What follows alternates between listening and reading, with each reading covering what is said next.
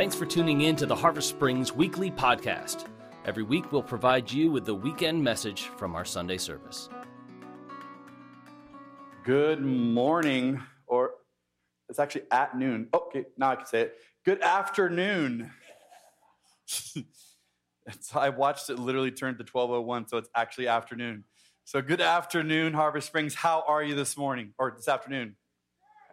Good, all right. You guys are doing better than some of the other services. Seems like you've had enough coffee. Maybe I haven't because I can't tell if it's morning or noon yet. So, but uh, the word enough has come up over and over in my mind as I was studying for this series, as I was studying for this uh, message today.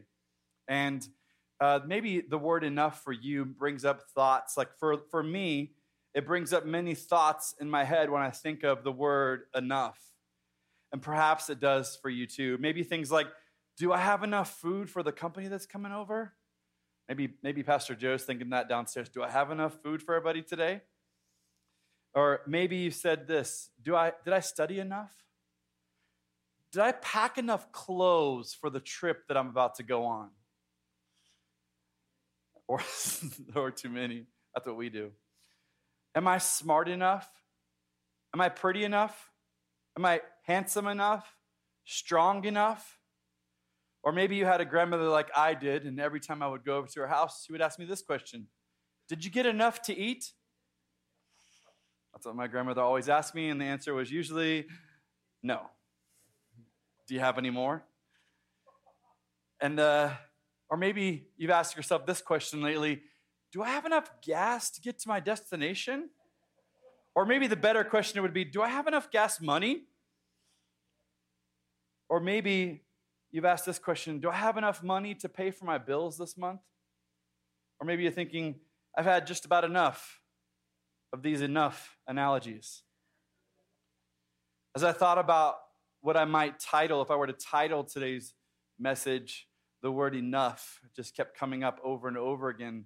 So that's what I decided to put is enough. And I promise we'll, as we move over the message today, it'll start to make sense and you'll be able to see what I'm talking about when I see this word enough. But before we dive into God's word together, before we go any further, I would love for us to pray together. I know we've already prayed today, we've done things, but I want us to pray specifically right now that God would speak to our hearts, that He would open up our minds and our spirits to receive the word He has for, for us today. So let's bow our heads together. Heavenly Father, we just give you praise and glory for who you are.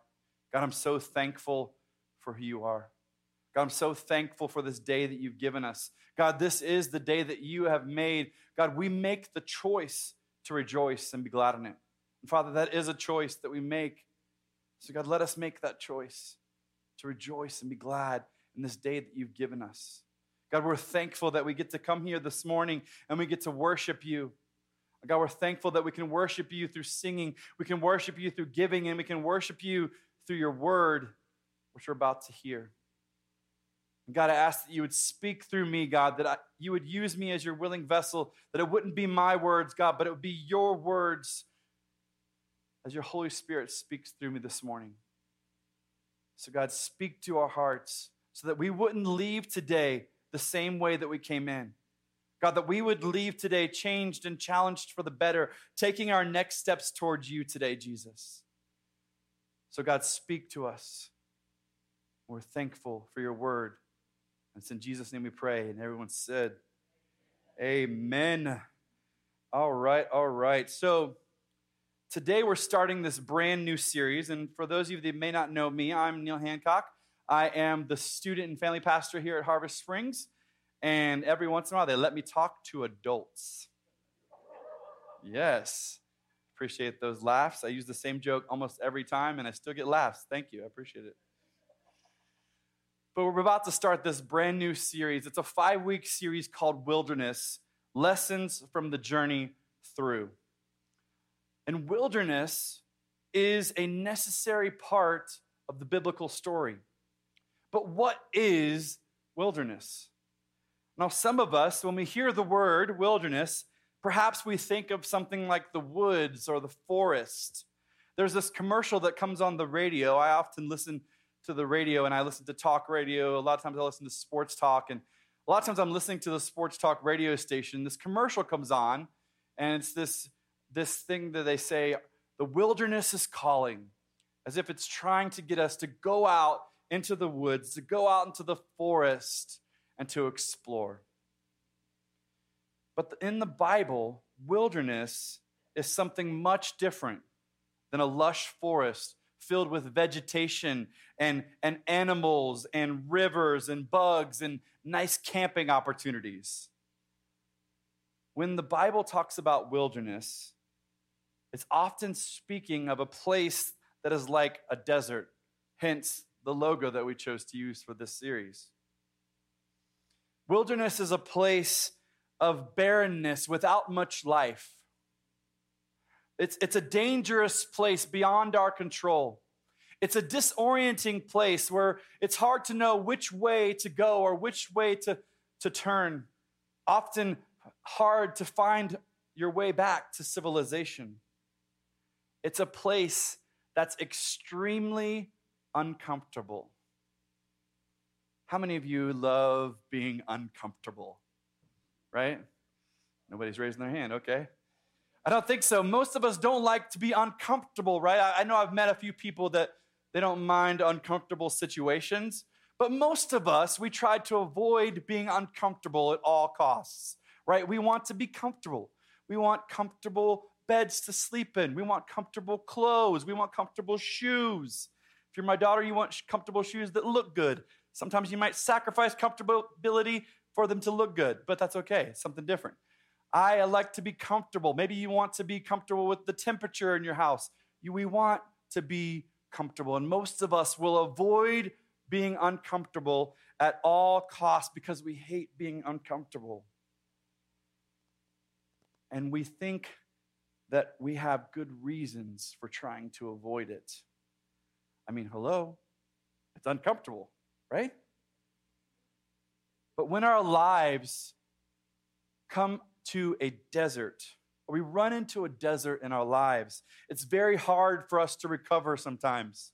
Our hearts, our bodies, our minds, our spirits, they, they feel burnt out.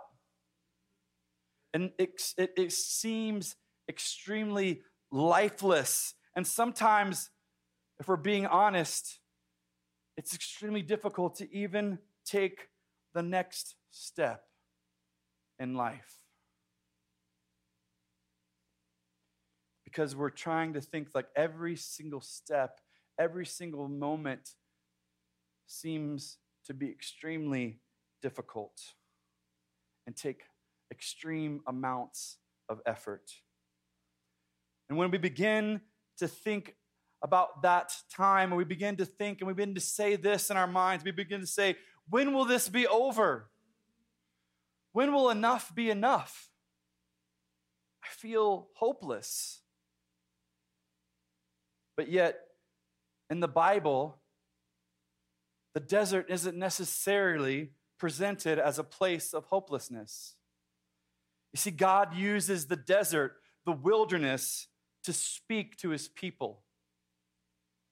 If you're feeling today, if you're here this morning and you're feeling like you're in the middle of this season, this dry season, and you're in the middle of this desert, you're in the middle of this wilderness, I want you to know this morning that you are not alone.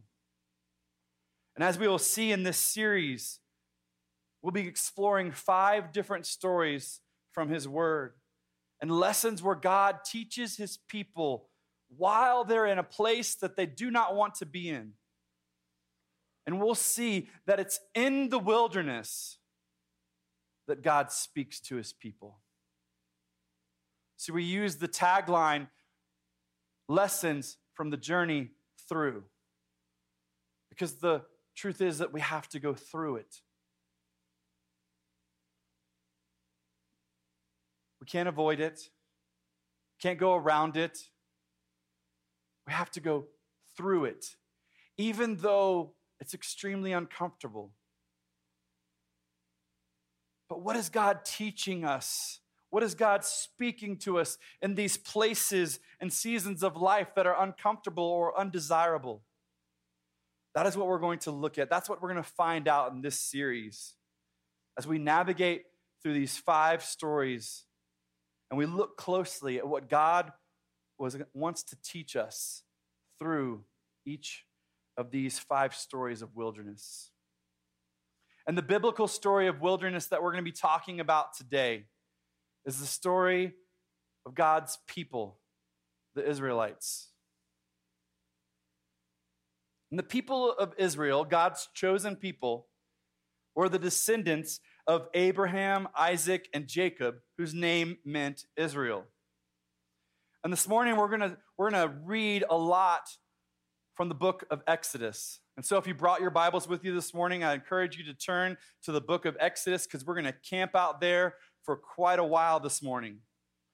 And If you didn't bring your Bibles with you, that's okay too, because we'll have it up on the screens for you to follow along with us as we read in the book of Exodus this morning.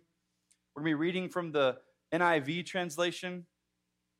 We're going to just jump in right away. Let's jump into Exodus chapter 1, verse 1. These are the names of the sons of Israel who went to Egypt with Jacob, each with his family Reuben, Simeon, Levi, Judah, Issachar, Zebulun, and Benjamin, Dan and Naphtali, Gad and Asher the descendants of Jacob numbered 70 in all. Joseph was already in Egypt. Now, Joseph and all his brothers and all that generation died. But the Israelites were exceedingly fruitful. They multiplied greatly, increasing in numbers, and became so numerous that the land was filled with them. Then a new king, to whom Joseph meant nothing, came to power in Egypt. Look, he said to his people, the Israelites have become far too numerous for us. Come, we must deal shrewdly with them, or they will become even more numerous. And if war breaks out, we'll join with our enemies, fight against us, and leave the country. So they put slave masters over them to oppress them with forced labor, and they built Pithom and Ramses as stone cities for Pharaoh. And so the Israelites became slaves. And they remained slaves for hundreds of years. And then one day, God heard the cry of his people as they were crying out under the, under the burden of slavery. He remembered the promise that he had made to Abraham and Isaac and Jacob. And in Exodus chapter 2, verse 25, we see that God decides that it's time to act. So let's read. We're going to be in Exodus chapter 2. We'll start in verse 25, and we're actually going to read all through chapter 3, verse 10. So God looked on the Israelites and was concerned about them. Now Moses was tending the flock of Jethro, his father in law, the priest of Midian, and he led the flock to the far side of the wilderness and came to Horeb, the mountain of God. There, the angel of the Lord appeared to him in flames of fire from within a bush. And Moses saw that the bush was on fire and it did not burn up. So Moses thought, I will go over and see this strange sight. Why is the bush not burning up? When I read that, when I read this, I kind of think the same thing. I, I don't know if you're like me when you read the Bible and you kind of think, I would have done that too. I'm like, wait, this is a bush on fire? I'm going to go over and check it out. That's what Moses did. He sees this bush on fire, but it's not burning up. So, how many of you would say that's pretty amazing? So, I'm going to go check it out. That's what Moses did. He goes over and he's trying, he wants to see. But when the Lord saw that Moses had gone over to look, God called to him from within the bush, Moses, Moses. And Moses says, Here I am. Do not come any closer, God said. Take off your sandals, for the place where you're standing is holy ground. And then he said, I am the God of your father, the God of Abraham, the God of Isaac, and the God of Jacob. At this, Moses hid his face because he was afraid to look at God. The Lord said, I have indeed seen the misery of my people in Egypt. I have heard them crying out because of their slave drivers and I am concerned about their suffering. So I've come down to rescue them from the hand of the Egyptians and to bring them up out of that land into a good and spacious land, a land flowing with milk and honey, and home of the Canaanites, the Hittites, the Amorites, the Perizzites, the Hivites, and the Jebusites. And now the cry of the Israelites has reached me, and I have seen the way the Egyptians are oppressing them. So now go. I am sending you to Pharaoh to bring my people, the Israelites, out of Egypt. So that's pretty amazing. God was saying, My people have suffered long enough. It's time that they be rescued and become a nation. And most of us know how that story goes in the story where Moses is sent to Pharaoh to go tell him to let his people go. And speaking of camps that we're talking about earlier, the camps that are coming up, most of us have sang that song at camp. You know that song, right? Pharaoh, Pharaoh, oh, let my people go. Huh. What? Like I heard someone say huh, so at least one person knows what I'm talking about, right? Anyway, you, you get the point, right? Pharaoh goes and does what God had told him to do. He go or Moses goes and does what God had told him to do, and he goes to Pharaoh and he says, Let my people go. But we know that Pharaoh did not give up lightly, he did not give in. And God had to show up in some really huge and amazing and sometimes frightening ways in order to convince Pharaoh to let the Israelites go free. And you can read this whole encounter of Moses and Pharaoh in Exodus chapters 4 through 12.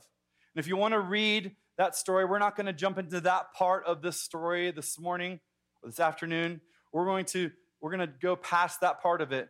But if you want to go back, you want to read the interaction of Moses and Pharaoh, you can read that in Exodus chapters 4 through 12.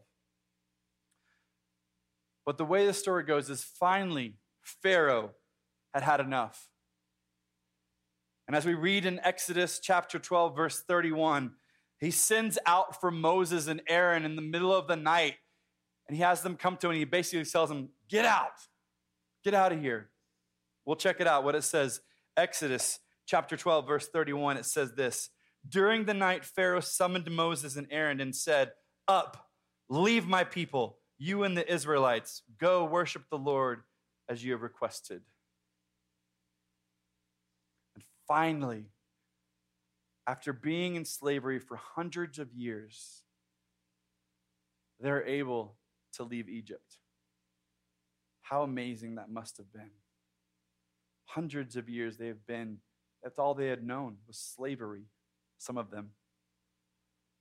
And now they're being set free. But as God allows them to leave, He doesn't take them along the main path. As they're about to go and, and, and seek out this promised land that was promised to their descendants and was, was promised to them that they were supposed to go by their ancestors, Abraham, Isaac, and Jacob. God had spoken to them and promised this land. They're about to head into it. But God does not take them along the main path to the promised land, which would have been the quickest way. Some think that it, it would have taken about a half a month. But no, God doesn't do this. God instead chooses to lead them on a journey through the wilderness. And so this is what we're about to learn today is what happened in the wilderness and this journey that God's taking them on through the wilderness. Let's check it out in Exodus chapter 13, verses 17 and 18. When Pharaoh let the people go, God did not lead them on the road through the Philistine country, though that was shorter. For God said, if they face war, they might change their minds and return to Egypt. So God led them around by the desert road toward the Red Sea. The Israelites went up out of Egypt, ready for battle. So God doesn't take them on the shortest path, He takes them through the wilderness. But He doesn't just send them out into the wilderness and say, okay, go ahead. No, God is with them from the very beginning of their time in the wilderness. God shows up and leads them through the wilderness in a miraculous way. Remember what we said at the beginning that the wilderness is a place that's disorienting at times, and it's hard to know which way to go left or right, forwards or backwards. And it's a place where it's hard to find out which way is civilization and where we're supposed to be going. So God leads them through in a miraculous way with a pillar of a cloud by day, it says, and then a pillar of fire to light the night up so that they can travel. And God leads them in a miraculous way through the wilderness. Exodus chapter 13, verses 20 through 22. After leading Succoth, they camped at Etham on the edge of the desert. By day, the Lord went ahead of them in a pillar of a cloud to guide them on their way, and by night, in a pillar of fire to give them light, so that they could travel by day or night. Neither the pillar of a cloud by day, nor the pillar of a fire by night left its place in front of the people. God didn't leave them, it didn't leave.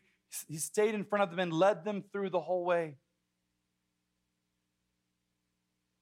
And he led them right to the edge of the Red Sea and they had to camp there by the shore.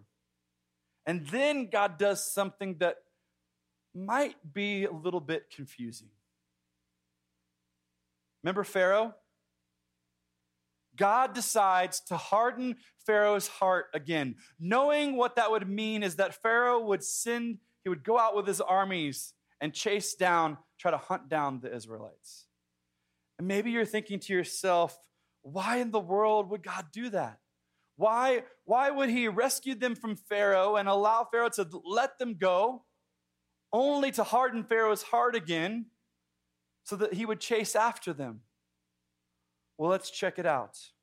Exodus chapter 14, verses 1 through 4. Then the Lord said to Moses, Tell the Israelites to turn back and camp near Pi Hahiroth, between Migdol and the sea.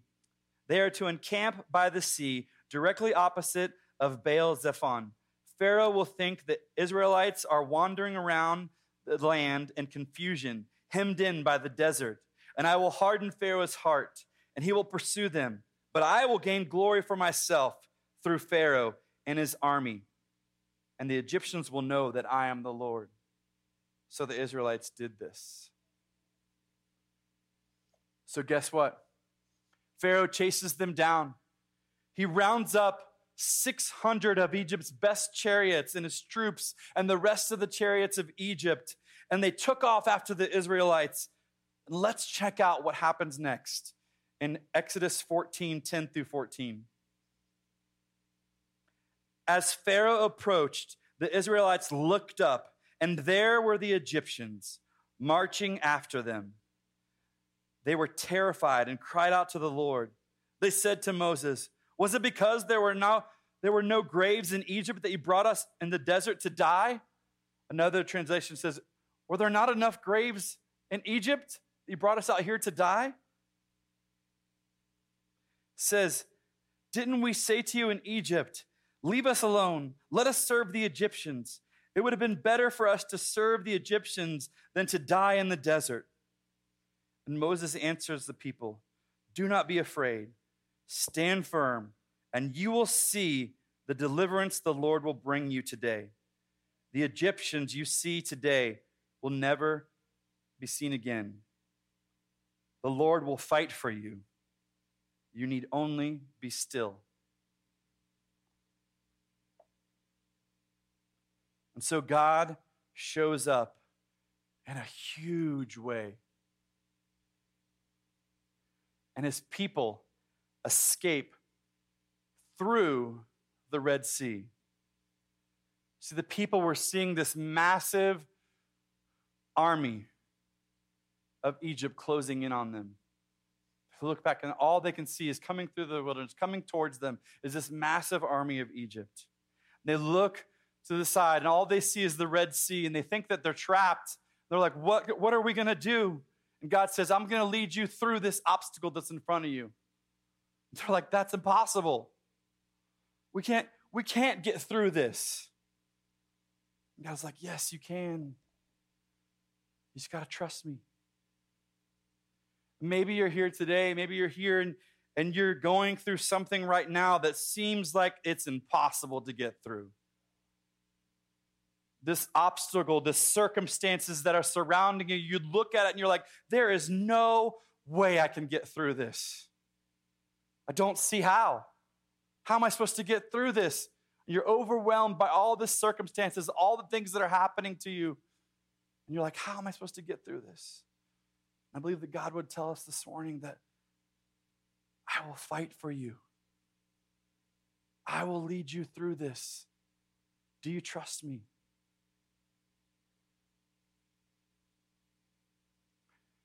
So God miraculously rescues and delivers his people again. And he not only rescues them from their enemy, but he also destroys the enemy too. The Red Sea was split in two, as most of us know this story. The Red Sea was split in two, and the people of Israel follow through to safety. Exodus chapter 14, verses 29 through 31. But the Israelites went through the sea on dry ground, with a wall of water on their right and a wall on their left. That day, the Lord saved Israel from the hands of the Egyptians. And Israel saw the Egyptians lying dead on the shore. And then the Israelites saw the mighty hand of the Lord displayed against the Egyptians. The people feared the Lord, and they put their trust in him and in Moses, his servant. Amazing. And then in, in Exodus chapter 15, we read of this massive song of praise that the people sing out to him. They're singing out this, this great, huge song about what had just happened to them. They're singing out praise and, and they go into great detail of what God had just done and how awesome He is. It was basically they, they praise God and they throw shade all over the enemy.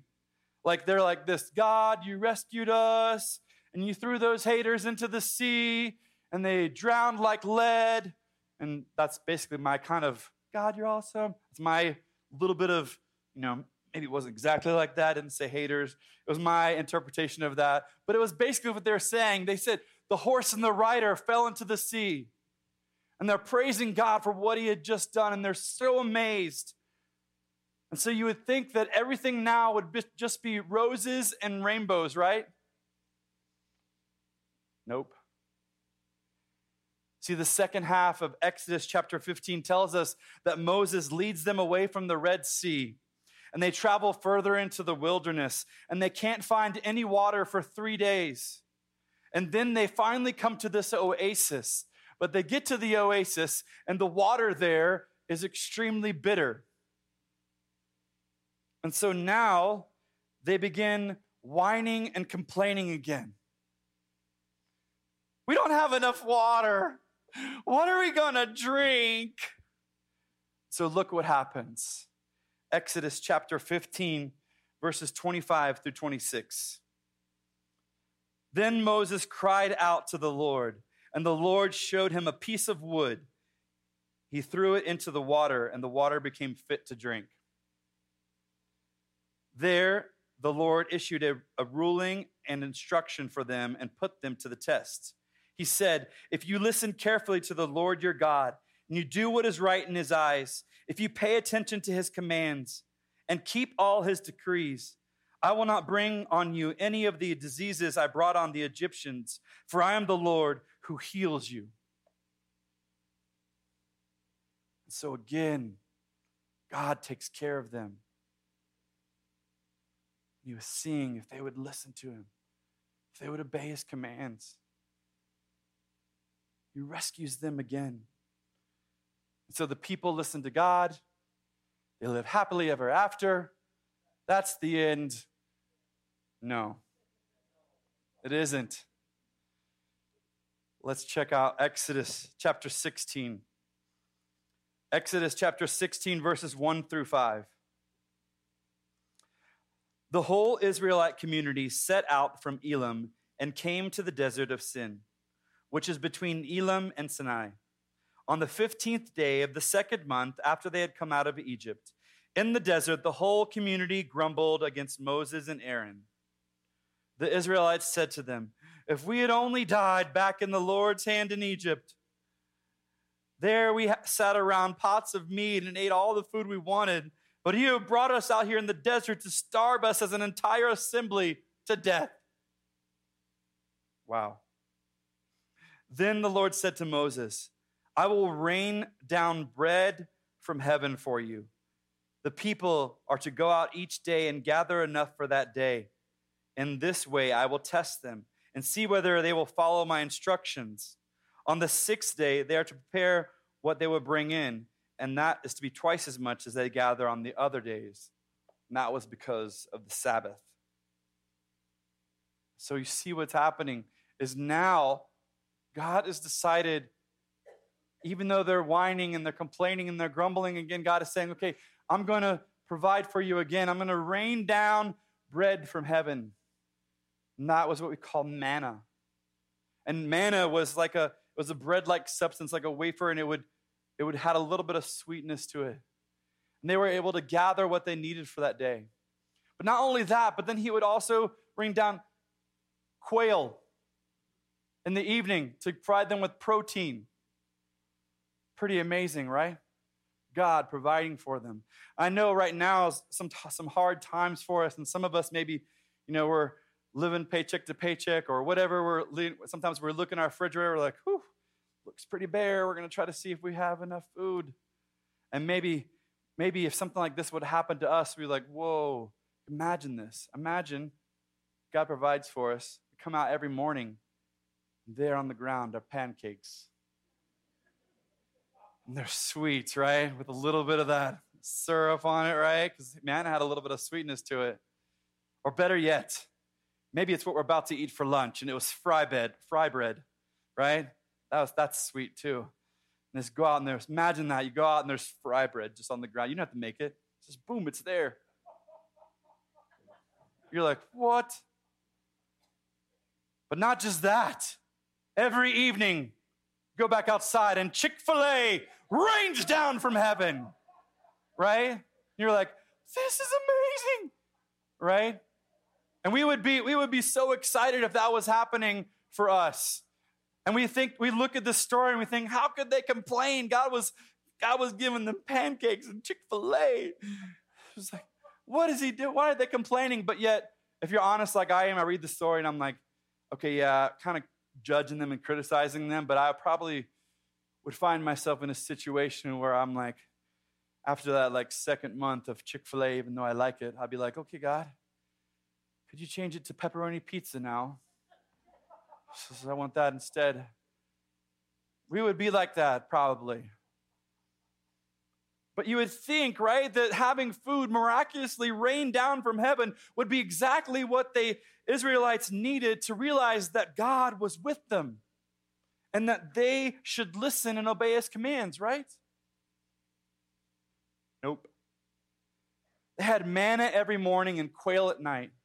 The Bible says it as much as they needed for the day but they still questioned it. They still were like, okay, I know that we had manna yesterday and the day before that and the day before that, but are we going to have enough for tomorrow? Or I don't know. We're going to have enough? Or I don't, should I just, I'm going to gather some more. What if we have enough for the whole family? We have enough for the next week? And they began to gather in more than they were supposed to for the day, even though they were told not to. All because they feared having enough. And what happened? Well, all the extra stuff that they gathered began to rot and stink. And again, they had to be reminded of God's commands. And they eventually moved on from place to place that they were staying in the wilderness. And God began to move them from place to place until they finally began to whine again about water. What are we going to drink? We're thirsty. Are you trying to kill us? Exodus chapter 17, verses 4 through 7. Then Moses cried out to the Lord, What am I going to do with these people? Kind of feel his pain. They are almost ready to stone me. The Lord answered Moses, Go out in front of the people, take you some of the elders of Israel, and take in your hand the staff which, with which you struck the Nile, and go. I will stand there before you by the rock of Horeb. Strike the rock, and water will come out, for, out of it for the people to drink. So Moses did this in the sight of the elders of Israel. And he called the place Massah and Meribah because the Israelites quarreled and because they tested the Lord, saying, Is the Lord among us or not? They're saying, God, are you here? Are you even with us? And that's why Moses did that. And yet, again, God provides for his people. The people continued to wander in the wilderness. God continued to provide for them. And the people continued to whine and complain. So that's the thing about whining. Is whining begins to start to lead to wallowing. You know what I mean about wallowing? Wallowing is when we're, we're seeing some of what the Israelites were doing. Is that wallowing and it's like it starts with that whine oh i'm so thirsty. What are we to drink? And then it's like we could have just died back there in egypt. Oh at least there we had enough food. At least there we had this. Oh man blah blah blah blah blah right? We begin to wallow in it. And sometimes we wallow in it ourselves but in this case, we begin to, they were wallowing as a whole group. And sometimes it just kind of feeds off it. You ever been in a group and all of a sudden you begin to wallow with the whole group? You're like, yeah, you're right. It's so hot.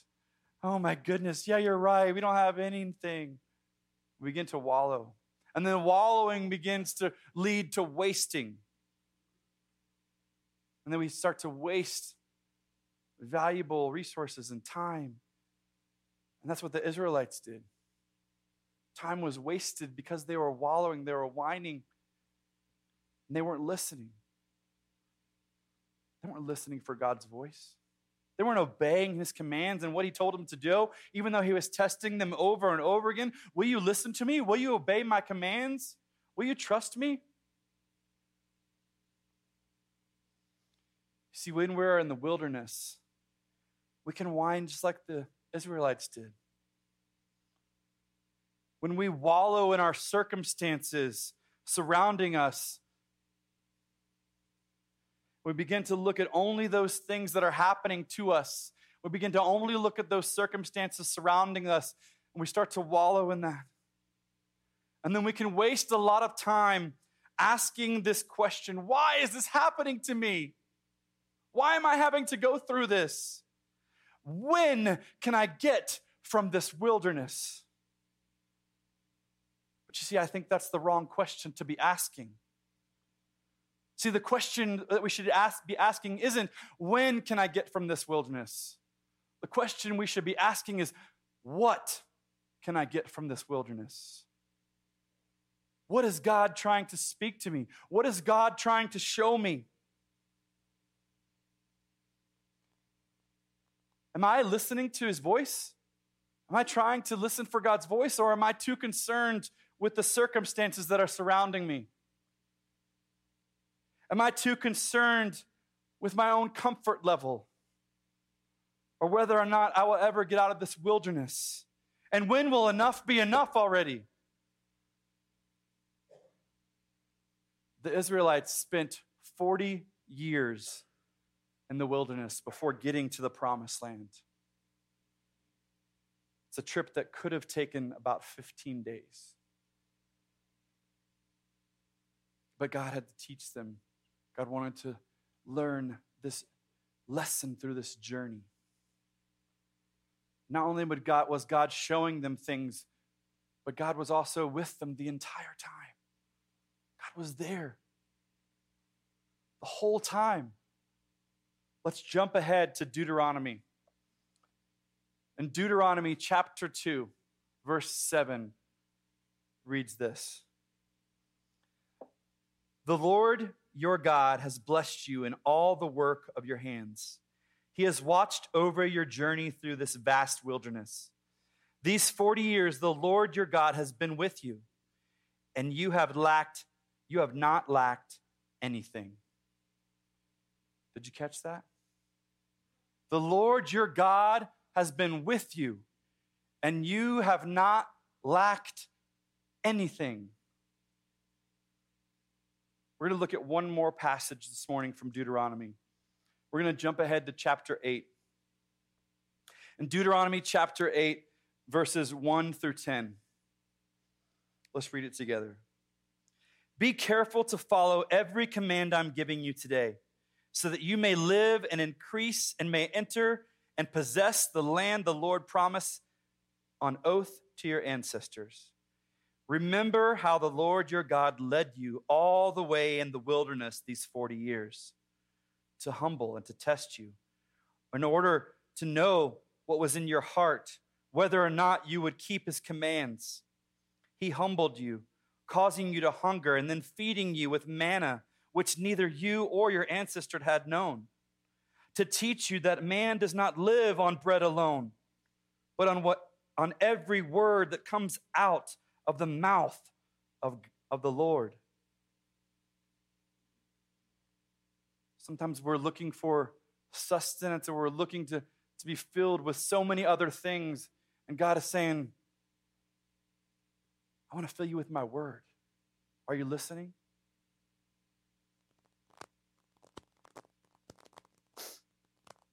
Your clothes did not wear out. Your feet did not swell during these 40 years. Know then in your heart that as a man disciplines his son, so the Lord your God disciplines you. Observe the commands of the Lord your God, walking in obedience to him and revering him. For the Lord your God is bringing you into a good land, a land with brooks, streams, and deep springs gushing out into the valleys and hills, a land with wheat and barley vines and fig trees, pomegranates, olive oil, and honey. A land where bread will not be scarce and you will lack nothing. A land where the rocks are iron and you could dig copper out of the hills. And when you have eaten and are satisfied, praise the Lord your God for what he has given you.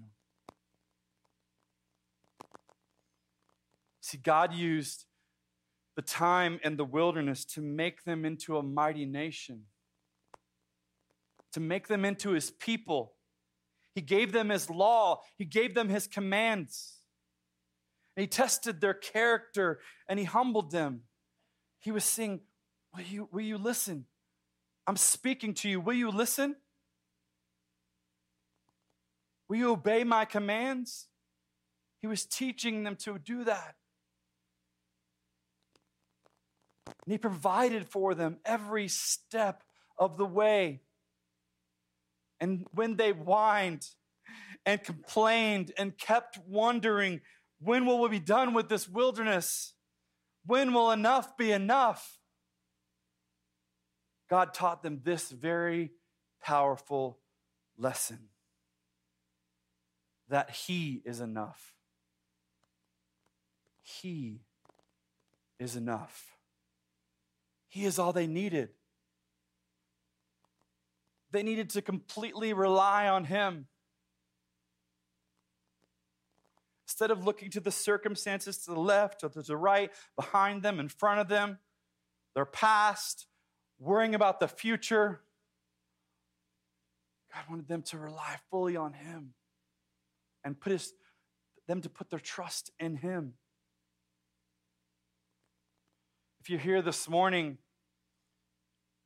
and you're in some sort of wilderness in your life, maybe you're in some sort of desert season, some kind of wilderness in your life, and I don't know what it might be. Could be the loss of a loved one, it could be a job situation, it could be that you're, you're worried about what's going to happen? Are you going to have enough money for this or for that? Or it could be a number of other things addiction, other things, and you're in the middle of this wilderness and you don't know how you can get out. All you can see are the circumstances that are surrounding you. And you're blinded by those circumstances. God wants to tell you this morning, He wants to speak to you. He wants to, he wants to speak to you right there where you are. We have to listen. We have to take the time to be still. Just like Moses said to the people when they were worried what was hap- about to happen. He said, You just need to be still. And I encourage you to lean into this question What can I get from this wilderness? What can I get from this? God, what are you trying to speak to me? God, what are you trying to say to me? Band's going to come up and we're going to sing one more song together. And I encourage you not to leave. Lunch will be there, I promise. But I want us to lean in. I want us to, to worship Him this morning. I want us to listen to these words that we're, that we're about to sing this morning. We have sang them already, and I want us to lean into these words that we already sang. As we sing them again, listen to these words. We're going to say, Everything you did is enough. I keep looking and I keep finding.